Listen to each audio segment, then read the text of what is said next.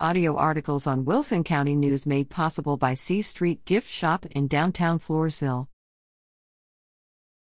Reader says hard pass on Jim Hightower. Editor. I'd like to express my gratitude to Elaine Kolodziej for her one opinion article in the August 9th edition of the Wilson County News. Additionally, I appreciate all the pieces of hers I've come across. Elaine addresses topics many of us contemplate and feel vexed about, yet she articulates them in a manner that seeks solutions, or at least civil discussion rather than creating divisions. I've often wished there was a like button on the paper itself.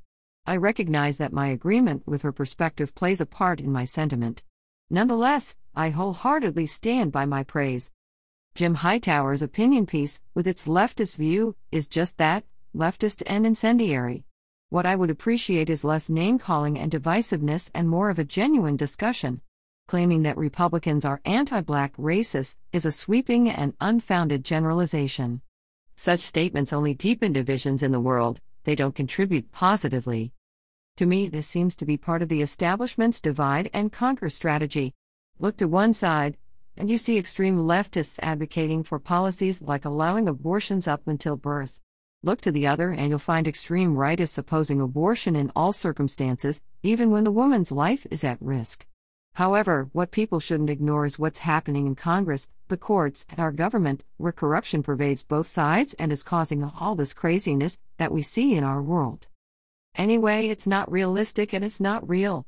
There is more unity in the people we see around us than division, However, with the media owned by five or six big corporations, they'd have everyone believing that every other person in the US is a transsexual. You have to ask yourself why? Well, that's a big old question. I, for one, have a lot of big old questions.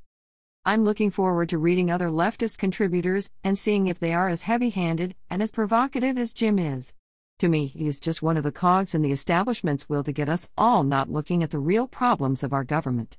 It would be beneficial to see opinion articles that reflect more centrist views, which more people genuinely resonate with. This way, we can better navigate these tumultuous times and find common ground. Let's have real discussions, not just pedantic name calling and antagonizing. Oh, because you asked, I would say it's a hard pass on Mr. Hightower. Lord on Messera Stockdale,